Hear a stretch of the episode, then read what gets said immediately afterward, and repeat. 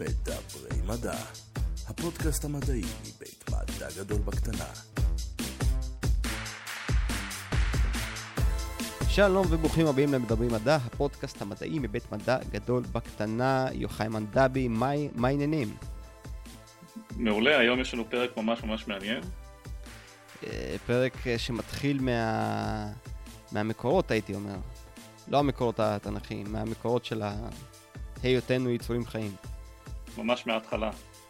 כן. אז uh, אני שמח שאנחנו מארחים היום את uh, דוקטור יניב אלקובי, מרצה בכיר בפקולטה לרפואה באוניברסיטה העברית. אנחנו נדבר איתו על מערכת הרבייה, על פוריות וגם על דגי זברה, ויהיה ממש ממש מעניין.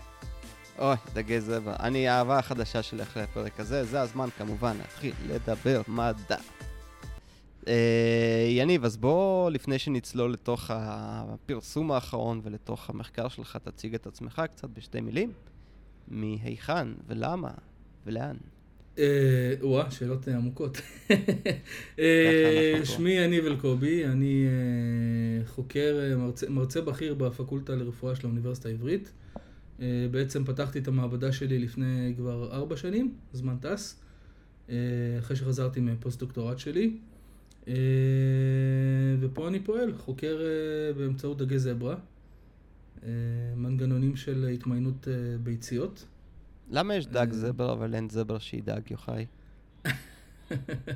זה, למה, האם הזברה היא לבנה עם פסים שחורים או שחורה עם פסים לבנים, כן? אוף, אוף, זה פרק שלם עכשיו פתחת. על דגי זברה. אוקיי, תשמע, זאת חיה שעוד לא הייתה לנו בפודקאסט. דיברנו על נמטודות וזבובים, אה, עכברים לא פעם. אה, מה מיוחד בדגי זברה?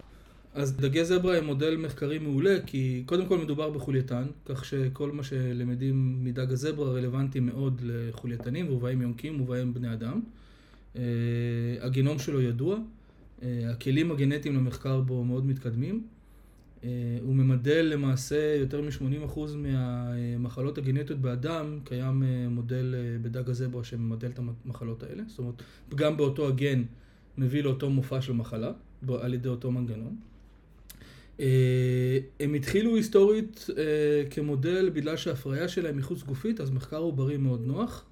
דגים מטילים מאות עוברים בכל הפריה, שהם נגישים.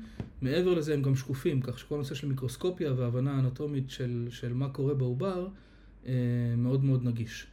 ואיזה מחלות בעצם אה, מנסים למדל עם דגי הזברה שיש בבני אדם? אז כמעט כל אה, מחלה גנטית שידוע הגן, אז יש מישהו שמנסה ליצור מוטציה בגן הרלוונטי, ו... ולבדוק את הפנוטיפים של אה, מה שנקרא loss of function, אה, היעדר התפקוד של הגן הזה, ולראות בעצם פגמים דומים למה שמתרחש במחלה, אה, וזה מודל גם להבנת המנגנונים של המחלה וגם לחיפוש תרופות שירפאו אותה. במקרה שלנו אנחנו דווקא קצת שונים מרוב רובם של חוקרי דגי הזברה.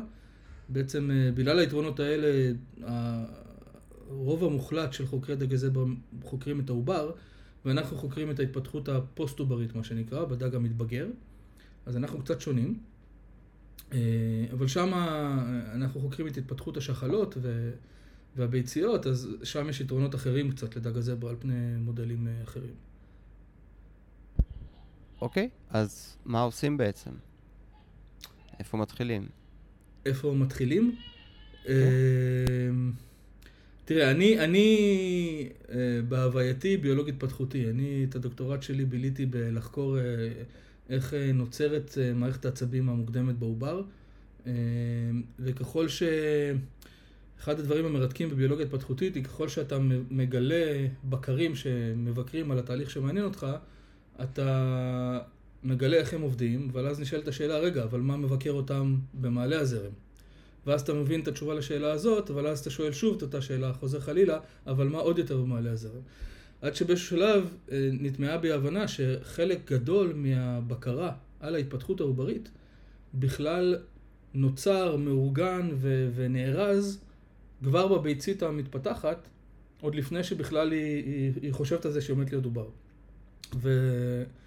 ומשם אני התחלתי, שזו הייתה השאלה שהתחלתי... כלומר, יש, כן. ב- ב- ב-DNA שלה, בנוסף לתוכנית בנייה, יש גם תוכנית לטווח ארוך. איך המבנה הזה ישתנה ויתפתח בשל... בכל שלב ושלב. אז ה-DNA של הביצית מכתיב איך היא תיווצר בצורה כזאת, אבל הגורמים האלה הם לאו דווקא ברמת ה-DNA, זה יכול להיות uh, RNA שמושרש, מופקד לעובר שמיוצר מהביצית, או חלבונים אחרים. בעצם התקופה המוקדמת של התפתחות העובר נשלטת ברובה על ידי פקטורים שיוצרו על ידי האם. הגנום של העובר עדיין לא פעיל בשלבים המוקדמים שלו. הוא מתחיל, נכנס לפעולה רק מאוחר יותר. ולגורמים האלה יש תפקיד מכריע. זה כמו הברגים שאתה מקבל עם, עם הרהיט של איקאה. זה, אה, באיזה מובן? אני לא יודע למה חשבתי על הדימוי הזה. אבל כאילו, זה לא, זה לא הדבר עצמו. הדבר עצמו הוא חסר, חסר משמעות. זה האריזה, זה המסביב. הוא לא חסר משמעות, זה בעצם... הולך להפעיל אותו בצורה מסוימת. בעצם הביצית מייצרת גורמים ש... אה, אה, RNA וחלבון, שנארזים ונשלחים לאזור מסוים בביצית, ומחכים שם כביכול רדומים במהלך... וזה נעשה, זה מה שאנחנו גילינו במהלך הפוסט שלי, אה, ממש ממש עם תחילת ההתמנות של הביצית. בשנייה שהיא מבינה שהיא עומדת להיות ביצית, שם, שם, שם הדברים מתחילים. אבל אז זה יושב מעין רדום, עד, עד בעצם השלב המתאים בעובר. שבו הם, הם נכנסים לפעולה. ובעצם אה, איזה סוגים של אה, מנגנונים ראיתם אה, שקורים ב... מהפעולה הזאת? אז, אז מה, שעניין, מה שעניין אותי בזמנו זה להבין בעצם את המקור של הסמנים שמביאים להתפתחות העוברית התקינה. זאת אומרת, השאלה הבסיסית ביותר באמבריולוגיה זה איך אתה מגיע מתא ביצית שנראה עגול וסימטרי על פניו לגוף קוטבי עם ראש, זנב, בטן, גב, ימין ושמאל ותאים מסוגים שונים שנמצאים במקומות שונים בגוף ויודעים בדיוק להפוך להיות מים. זאת אומרת, תא עצב אה, של מוח קדמי לא נראה כמו תא עצב בחוט השדרה לצורך העניין. אמ, אבל זה רק, אז, אז הצלחנו למצוא את המקור של המידע הזה באותו, באותם גורמים שנארזים כל כך מוקדם בביצית. אבל זה מבחינתי, וזו תחושה שהייתה לי, אה, בגלל שידעתי בתחילת הפוסט-דוק שלי שהשחלה בדג הזברה לא כל כך נחקרה, ובגלל היתרונות של דג הזברה היא תאפשר לראות דברים שלא ראינו עד עכשיו, אה, ידעתי שזה רק קצה הקרחון. זאת אומרת, הייתה לי תחושה כזאת שאני הולך לחקור את הדבר הספציפי הזה, אבל בעצם הפתיחה של המודל המחקרי הזה, אני אראה עוד הרבה דברים מעניינים. וזה באמת מה שקרה. ומשם זה רק היה אה, פתח להמון דברים אחרים שאנחנו עושים היום במעבדה שלי. וואו, אה, נשמע שלקחת הימור והוא הצליח. במידה מסוימת כן. במידה מסוימת. במידה מסוימת כן. אוקיי, אז מה, מה עוד גיליתם? מה הפתיע אתכם? אז למשל, אחד הדברים שראינו באופן שמאוד לא ציפינו לו, בעצם חיפשנו מבנה מסוים, כחלק מההבנה של המנגנונים שתיארתי קודם, ולא ראינו את מה שחיפשנו בדיוק, אבל ראינו מעין סיבים כאלה שנמצאים בין הביציות המוקדמות. עכשיו אנחנו מדברים על שלבים מאוד מאוד מוקדמים, שלבים שבאדם מתרחשים כשה... במהלך ההתפתחות העוברית של הנקבה כשהיא עוברית בעצמה ברחם אימה, אוקיי? אה, אנחנו רגילים לחשוב על ביציות כ... אה, אה, כזקיקים שמבויצים במהלך המחזורים החודשיים של, של נקבות, נכון? אבל בעצם נקבות נולדות עם אה, מאגר די קבוע של ביציות לכל חייהן. והאירועים הקריטיים ביותר והמעניינים ביותר בעיניי מתרחשים במהלך התפתחות השחלה כשהיא עוד עדיין בגוף העוברית המתפתחת.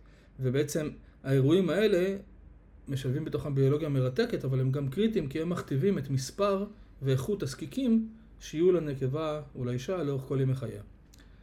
וואו, אף אה, פעם לא, לא תיארתי לעצמי שזה כל כך בעיקר כגבר, אתה יודע, אנחנו את החלק שלנו מייצרים במקום, פחות או יותר. זה, זה קצת שונה, כן.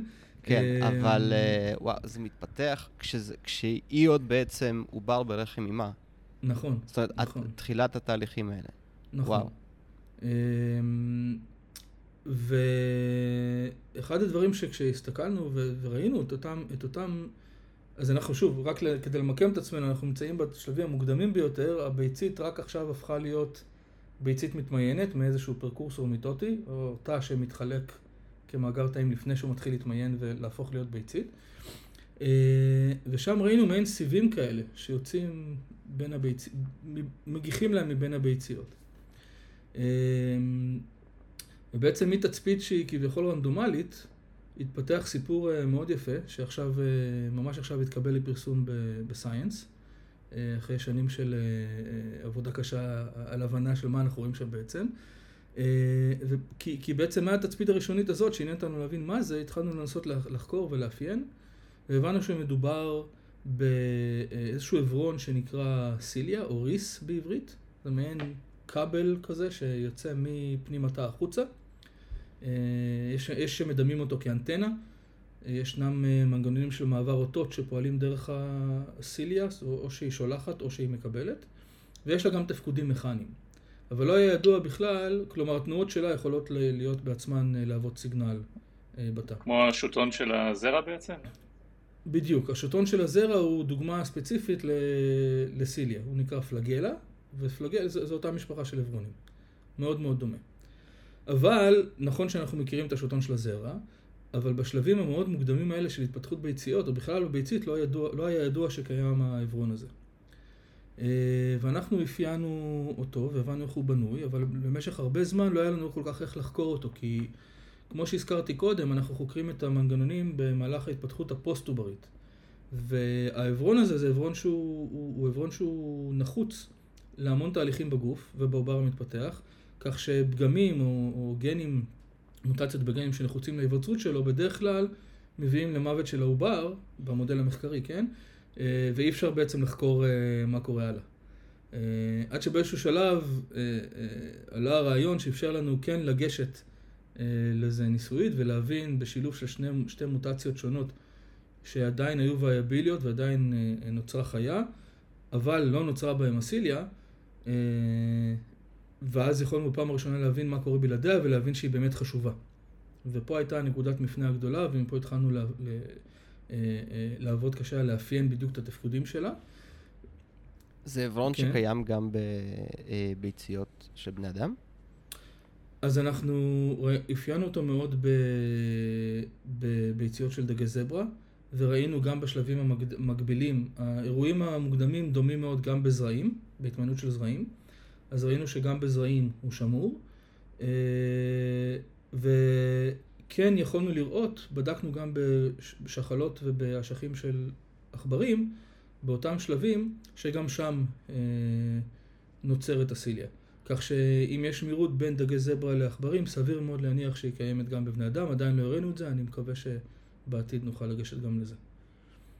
אמ, המנגנון שלה, התפקוד שלה מאוד מאוד אה, מרתק, כי היא בעצם משמשת, אה, היא בעצם יוצרת, עד כמה שזה נשמע אה, כמעט כמו מדע בדיוני, אבל היא, היא יוצרת מערכת של גבלים ששולטת בדינמיקה של כרומוזומים בגרעין שמאוד נחוצים ליציר, ל, ל, ליצירת תקינה של הביצית. אפשר להרחיב על זה. רגע, אמרת עכשיו המון מילים. היא נכון. יוצרת מערכת של כבלים? כן, היא, היא מתחברת, לא, אז בוא, בוא ניקח מכנית, כן. גם, יש לה תפקודים שהם גם לא מכניים כנראה, אבל מה שהצלחנו להראות הכי, באופן הישיר ביותר, זה, זה תפקודים מכניים כרגע. ניקח צעד אחורה, כדי שנבין את, ה, את ה settings שבה היא פועלת. אז בעצם, אנחנו יודעים שכשתאי מין נוצרים, בואו ניקח עוד צעד אחורה. הרי כל התאים בגוף שלנו מורכבים עם, עם, עם גנום, מספר מסוים של כרומוזומים, אה, שהוא בעצם סט מלא שמקורו בסט אבהי וסט אמהי. אבל כשעובר צריך להיווצר בהפריה, של, שהיא בעצם מיזוג של שני תאים, נכון? תא זרע ותא מין, אה, הוא צריך ליצור את הסט השלם, כך שכל אחד המין צריך להכיל חצי מהסט. ואחד האירועים המשמעותיים שמתרחשים ביצירה של תאי מין, היא מה שנקרא תהליך המיוזה או חלוקת, חלוקת הפחתה, שבמהלכה הסט המלא שקיים בתא שממנו מתמתחת הביצית, צריך עכשיו להפוך להיות חצי מהסט. וכחלק מהתהליך הזה, אה, קורה עוד דבר מעניין, שבו בעצם עוד לפני שחצי מהסט אה, אה, נפטרים ממנו, לצורך העניין, יש תהליך שנקרא רקומבינציה, בעצם ארגון מחדש או ערבוב שחלוף, שבו כרומוזומים שמתאימים זה לזה צריכים להיצמד אחד לשני ולהחליף ביניהם מקטעים. וזה יוצר בעצם תאמין שיש בו מגוון נוסף ברמת הגנום, זאת אומרת שילוב חדש של גנים שלא היה קיים בתאים הפרנטליים או המטרנליים.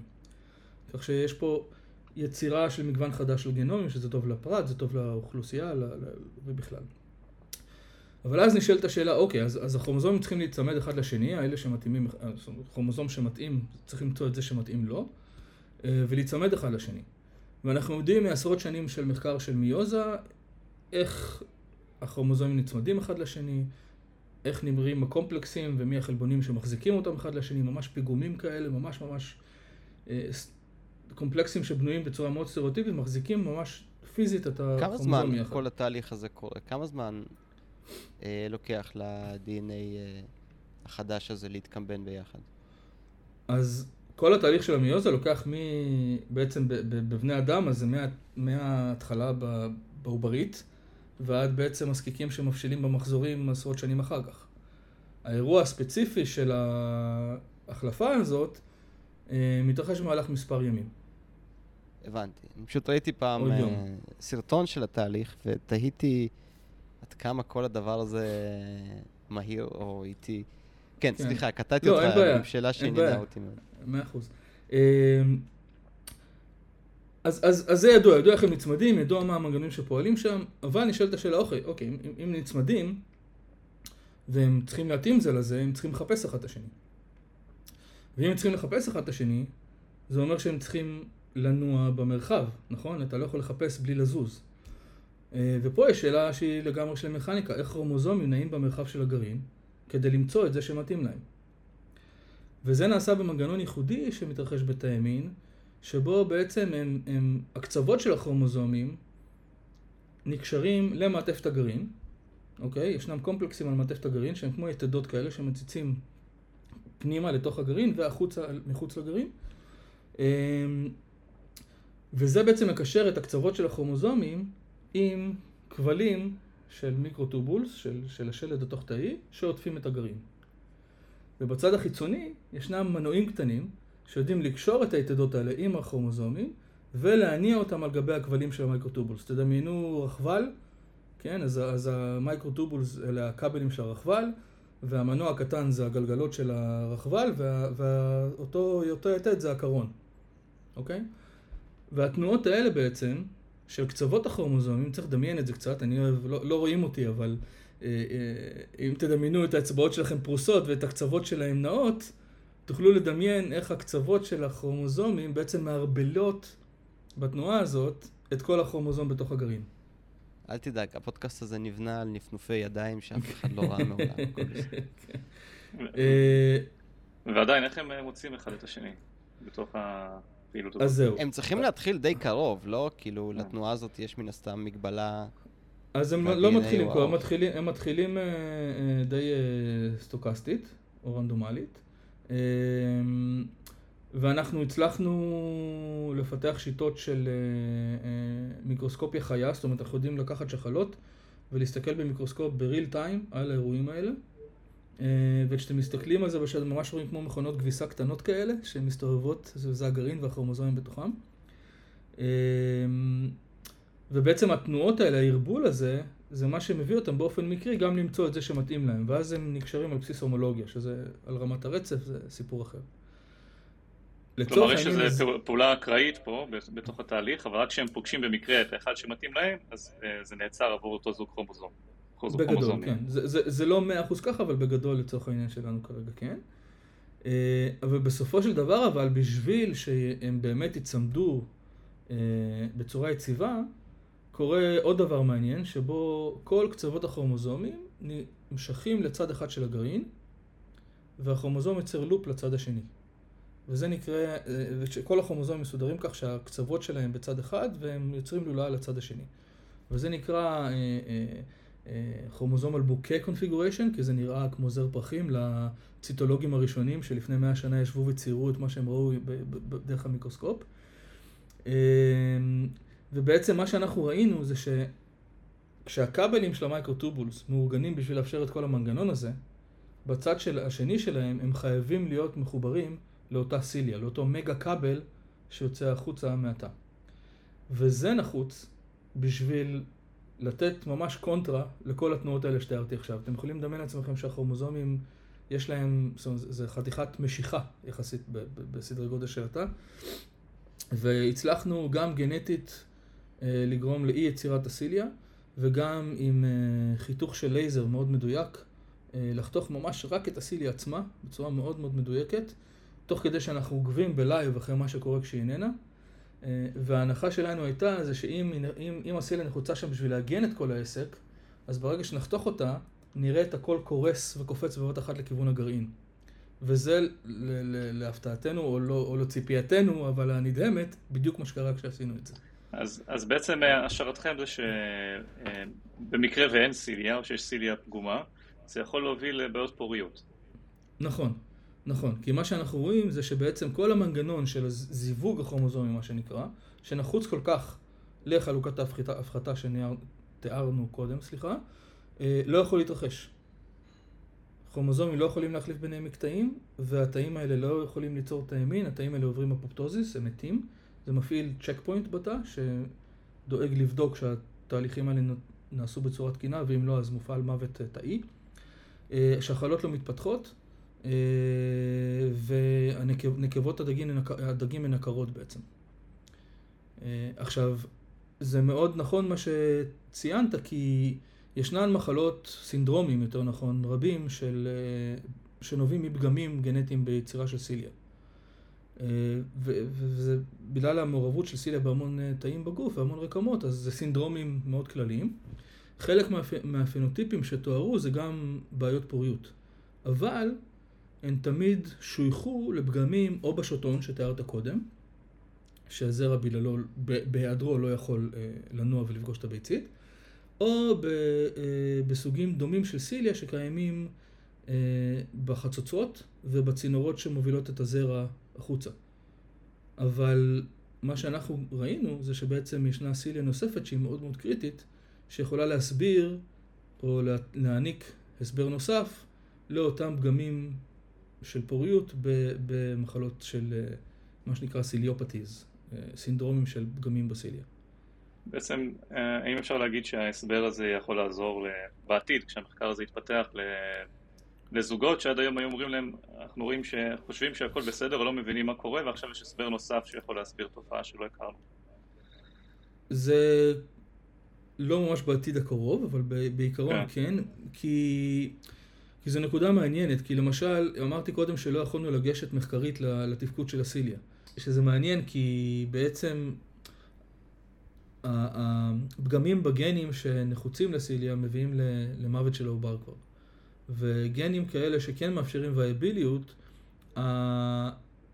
הפנוטיפים שלהם מאוד וריאביליים. זאת אומרת, זה יכול להיות מנעד שלם של, של, של דפקטים בעוצמות שונות. אמ, ובעצם מה שהוביל את הפריצת דרך שלנו זה שכשבאיזשהו שלב, כשראינו בשני מוטנטים כאלה שונים, אה, שבאחד מהם אין פנוטיפ בכלל ובשני יש פנוטיפים חלשים, אז עלה הרעיון, רגע, אולי נחליא אותם וניצור דאבל מיוטנט, שאולי באופן סינרגיסטי יביא לחסר של הסיליה המוחלט. וזה באמת מה שקרה. לא הבנתי את המילה באמת... שנשמעה לי מאוד חשובה באמצע. איזו מילה? אה, סינרגיסטי? סינרגיסטי, אה. אה, מלשון סינרגיה. סינרגיזם זה כן. בעצם שהסכום גדול מסך חלקיו, כן? אפקט שהוא יותר ממצטבר, אלא חזק יותר. בעצם כשיצרנו את הדאבל מיוטנט הזה, ראינו את הפנוטיפים בפעם הראשונה. כך שאפשר לדמיין מצב שבו משפחות יגיעו ויגידו, אוקיי, בגן הזה, אתה יודע, לאם אה, יש מוטציה בגן מסוים, אבל לאב אין, אבל בעצם לא יודעים שיש לו מוטציה, אולי בגן אחר שלא יסתכלו, שיכולים, שיכולה להיות רלוונטית לסיליופתיז, אה, וכן להוות סכנה. אבל זה, זה באמת, אה, יש עוד זמן עד שנגיע לשלב כזה. אבל בעצם, אה, אה, אנחנו בעצם שמים את הנושא של החוסר בסיליה בעצם על הבמה בכל מה שקשור לנושא פוריות, היא הייתה שמה, אבל עכשיו זה מקבל משנה תוקף, ואז אולי זה, כי בעצם מה שהייתי אומר פורץ דרך פה זה אה, פתיחת נושא מחקר חדש בתת תחום הזה. לחלוטין, בעצם כל העבודה המאוד מקיפה שעשינו היא רק, רק מגלה את ה... את העניין, ועכשיו אנחנו אה, במחקר ההמשך, זה בעצם, יש פה המון שאלות שנפתחות, שכל אחד מהם הוא פרויקטים בפני עצמם, של לנסות להבין איך היא פועלת, כי גם מכנית, כמו שתיארתי קודם, וגם ברמת signaling, כי פנוטיפ אחר שלא תיארתי, נוגע לארגון התאי של הביציות בשלב הזה. ביציות בשלבים האלה שסיפרנו עליהם עד עכשיו, מתפתחות בתוך צבר שנקרא germline cyst. מעין סיסטה כזאת, הרבה תאים, כמה תאים שמחוברים יחד, ועטופים בתאים שהם לא תאי מין, שהם תאים סומטיים בשחלה. וזה גם ארגון תאי ששמור מחרקים ועד בני אדם. אה, ובעצם ראינו כשעשינו עם, עוד פעם, מיקרוסקופיה מאוד מתקדמת, הצלחנו לראות את כל המבנה התלת מרחבי של הסיסט הזה ואיך הסיליה מאורגנת בפנים, וזה ממש נראה כמו סקפולדים כאלה, כמו אה, פיגומים. סרחים, בדיוק. אה, ואחד הפנוטיפים שראינו כש, כשנפטרנו מה cilia זה שכל ה cyst הזה התפרק. כך ש... ופה יכול להיות שישנם עוד תפקודים מכניים, אבל אני מאמין שיש פה תפקידים מאוד מכריעים לאירועים של signaling, שש... שבעצם שולטים בארגון התאי, האם להישאר ב cyst או האם להיפרד ממנו, כי מה cyst הזה עכשיו נפרדות הביציות כדי ליצור את הזקיקים שיתפתחו בהמשך. יש פה ארגון, רה-ארגון תאי מאוד כשאתה מדבר על אה, signaling, דרמטי. אתה מדבר על אותות שהשערה הזאת מייצרת מחוץ לתא, כלומר על ידי תנודות או על ידי אה, זרמים לא- חשמליים. לא, לא תנודות, לא זרמים חשמליים, אלא סיגנלים אה, אה, כימיים, בעצם כימיים. כל מה שאנחנו קוראים אה, מנגנון העברת אותות, בעצם איזושהי מולקולה שמגיעה מהסביבה, נקלטת על קולטן ומעבירה סיגנל לתוך התא. אה, לחילופין, אז הסיליה יכולה לעבוד בצורה כזאת, לחילופין היא יכולה גם לשלוח סיגנלים בצורה כזאת. עכשיו, אה, הרשימה של מסלולי העברת אותות כאלה שפועלים דרך סיליה רק הולכת ומתארכת, ככה שיש המון, המון אפשרויות אה, לחקור, ואנחנו...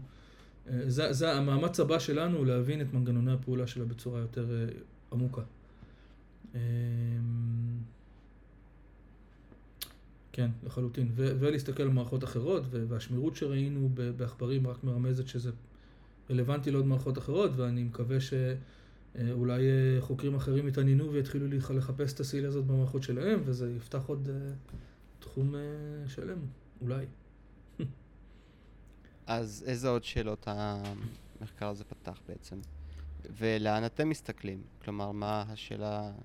אז, אז הסיליה היא אחת. הדברים שאנחנו חוקרים במעבדה. אנחנו בעצם, הגישה שלי, אה, הגישה המחקרית שלנו היא מאוד הוליסטית. זאת אומרת, אנחנו, בגלל, דיברנו קודם על היתרונות של דג הזברה, אז השחלה של דג הזברה היא, היא, היא שטוחה ושקופה. עכשיו, כשאתה אומר שטוח ושקוף מבחינה מיקרוסקופית, אתה בגן עדן. כן, אתה יכול לראות רזולוציה מדהימה אה, של כמעט כל מה שאתה רוצה. אה, ובעצם, יש פה איזה trade off. מצד אחד, בגלל שאנחנו כמעט ראשונים להסתכל על המערכת הזאת, אז אנחנו צריכים לייצר לעצמנו כל הזמן את המתודולוגיות והכלים. מצד שני, כל פעם שאנחנו מסתכלים, אנחנו רואים דברים חדשים, וזה הכיף. וכמו כמו ה cilia, הדבר חדש שאף אחד לא ציפה לו, אז, אז יש כמה כאלה.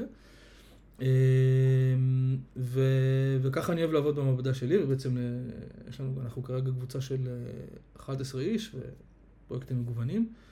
אה, פרויקט אחר שקשור אולי גם קצת לבני אדם, נוגע לתאי הגזע של תאי המין. בעצם, אה, אה, אם נחזור לדבר על נשים, אז, אז אמרנו קודם כיצד אה, אה, הן נולדות עם מאגר קבוע של ביציות, שמשמש אותן לכל חייהן. עכשיו, ישנן, ישנן עבודות שלאחרונה מתארות שאולי כן יש איזושהי יצירת דה נובו ביונקים, אבל, אבל זה עדיין שנוי במחלוקת. הקונבנציה היא שאין, בעצם לא נוצרות ביציות במהלך החיים. וזה, נוצר, וזה נג- נגרם בשל העובדה שתאי הגזע שמייצרים את הביציות לא, לא משומרים בשחלה. ביונקים, בעצם מהלך ההתפתחות העוברית שתיארנו קודם, כל תאי הגזע מתחילים בעצם להתמיין כביציות, ותאי הגזע לא משומרים. בזכרים ישנו שימור של תאי הגזע, ובעצם ההתמיינות מתחילה רק בגיל ההתבגרות. ומטבע הדברים, עדיין משומרים גם תאי גזע, והיצירה של הזרע יכולה לעשות לאורך כל החיים. דג הזברה, תיארנו קודם כמה הוא מודל טוב, כי הדברים מתרחשים בו בצורה דומה, ובאמת כל האוג'נסיס, או יצירת הביציות, נעשית בצורה מאוד דומה ושמורה, אבולוציונית, למה שקורה ביונקים, אבל יש דבר אחד שונה שמתרחש בו, שהוא מעניק יתרון מחקרי עצום, וזו העובדה שבעצם דג, דגת זברה יודעת לייצר ביציות כל חייה. אה, וזה נובע מהעובדה שהיא יודעת לשמר את תאי הגזע בשחלה. כלומר. כן, בדיוק. אה, תאי הגזע בשחלת דגי הזברה אה, יודעים להתקיים בסביבה של תאים מאוד מתמיינים. זאת אומרת, הם יכולים להיות מאוד בסמיכות לתאים שהם מתמיינים, אבל לשמור על עצמם כתאי גזע ולייצר ביציות דה נובו לאורך כל החיים. אה, אבל עדיין המספר בסופו של דבר מוגבל, לא? כלומר, לא נוצרים עוד תאי גזע. בכל... הם יכולות להתמיין למשהו אחר? מי יכול להתמיין? תאי הגזע האלה, השמורים. אה, אני לא חושב שניסו למיין תאי גזע של תאי מין לתאי גזע אחרים. אה, יש ניסיונות למיין תאי גזע מושרים לתאי גזע של, של ביציות, אבל לא, אני לא מכיר עבודות שעושות ההפך. אה, הבטחתי שלא טיפשיות, לא? לא, לא, ואמרתי שאין דבר כזה, הכל בסדר. אני אבדוק את זה, hold my beer.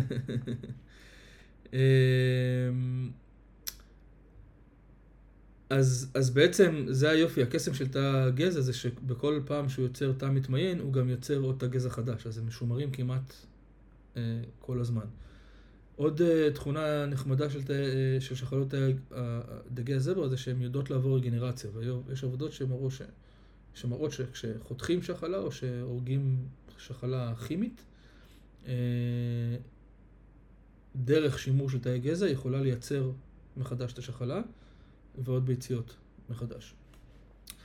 אה, אז אנחנו נכנסנו לנושא הזה, שוב, דרך אותה גישה הוליסטית, לא חשבתי לחקור תאי גזע כל כך, בצורה מכוונת, אה, אבל תוך כדי הסתכלות אה, בשחלה התחלנו לראות שבעוד ששחלה על פניו נראית מאוד כאוטית, המון שלבים של ביציות בכל מיני שלבים, מפוזרים, בלי סדר נראה לעין, כשאתה מסתכל טוב, פתאום נראה איזשהו סדר.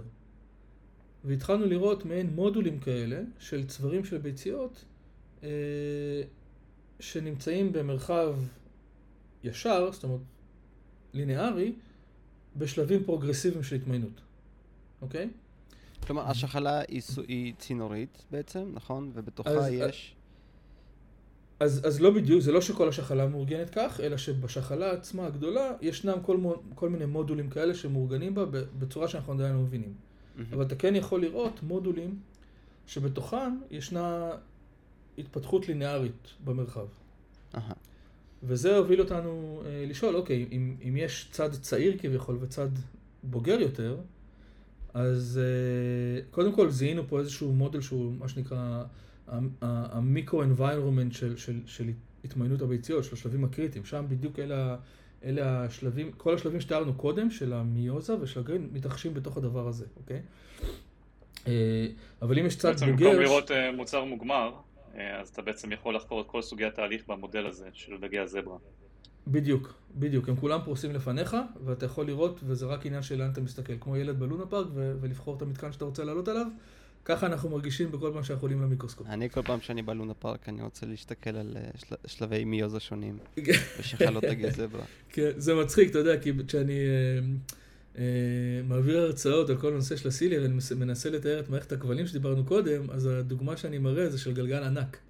זה בדיוק הגלגלים, הקרונות שמסתובבים, והאופנים שמחזיקים, והצירים, כן. בכל אופן. אני חשבתי דווקא יותר על...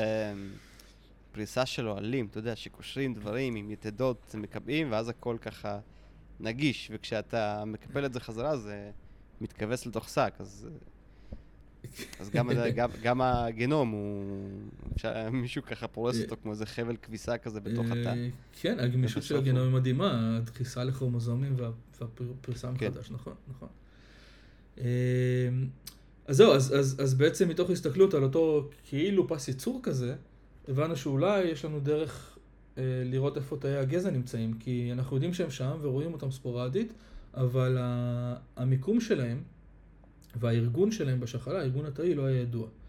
ובעצם הארגון הוא חשוב, כי אם, אם נדע איפה הם נמצאים, נדע בעצם לזהות אולי את מה שנקרא הנישה שלהם. בעצם תאי גזע בדרך כלל דורשים איזושהי נישה, איזה שהם תאים אחרים שאליהם הם צמודים, ומגינים עליהם מסיגנלים שיש בסביבה שגורמים להתמיין, להתמיינות, אה, ושומרים עליהם מפני הסיגנלים האלה כדי שיישארו תאי גזע.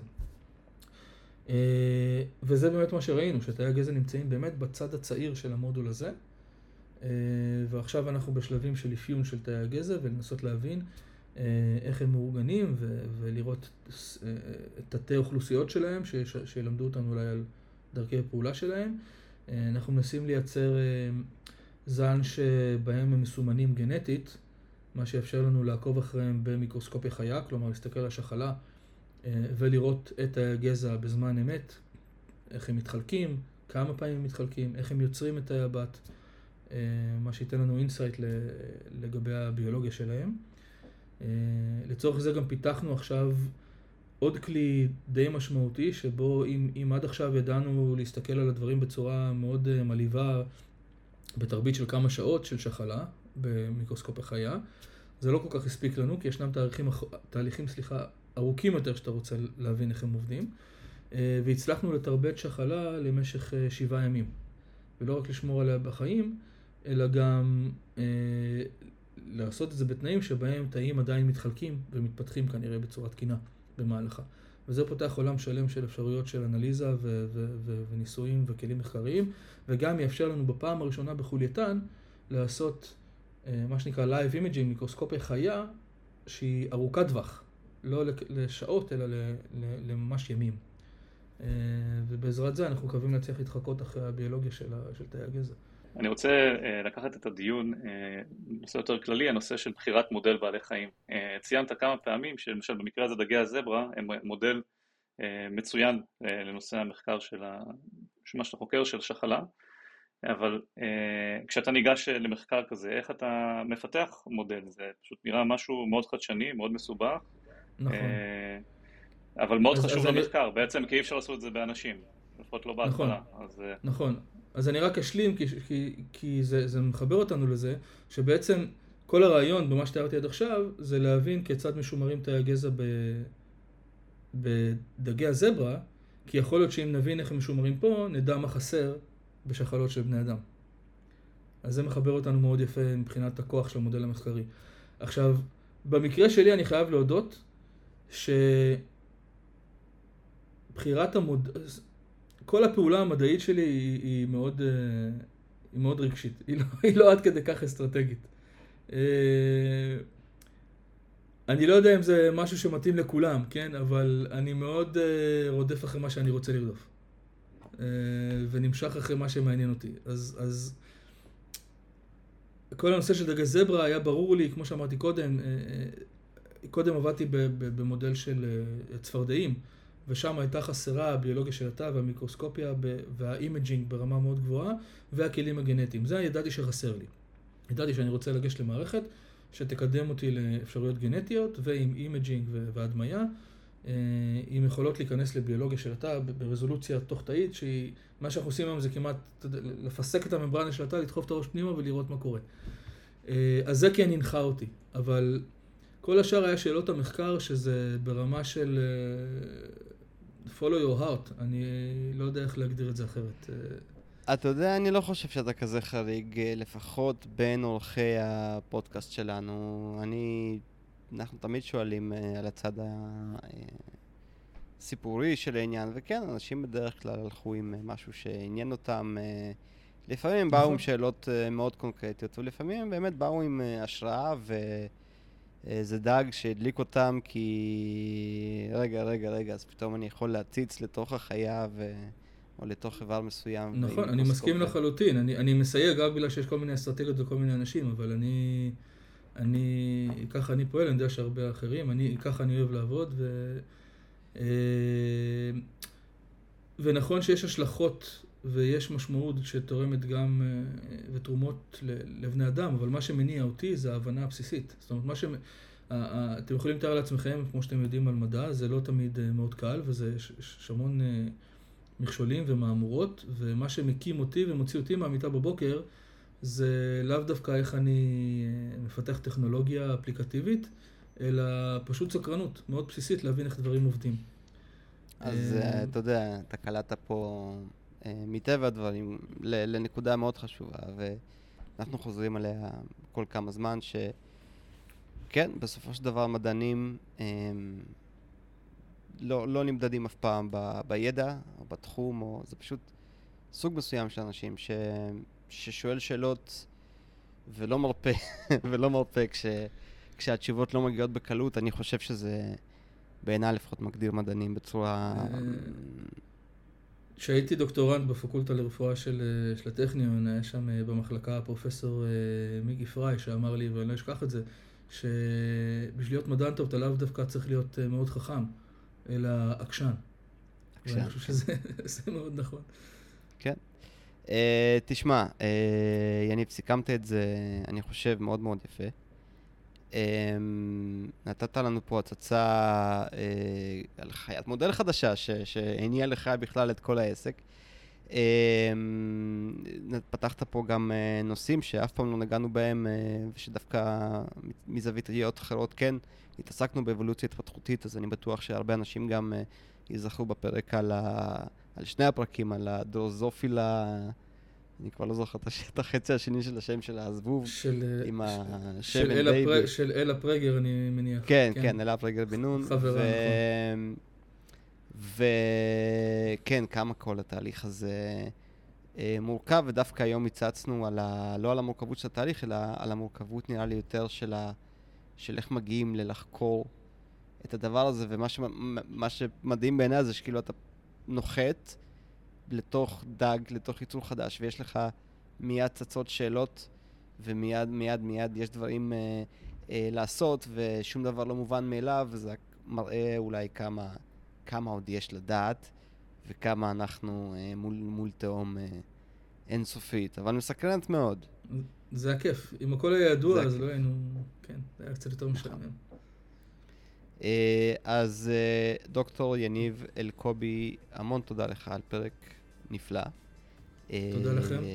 יוחאי מנדבי, תודה לך על יוחאי מנדבך.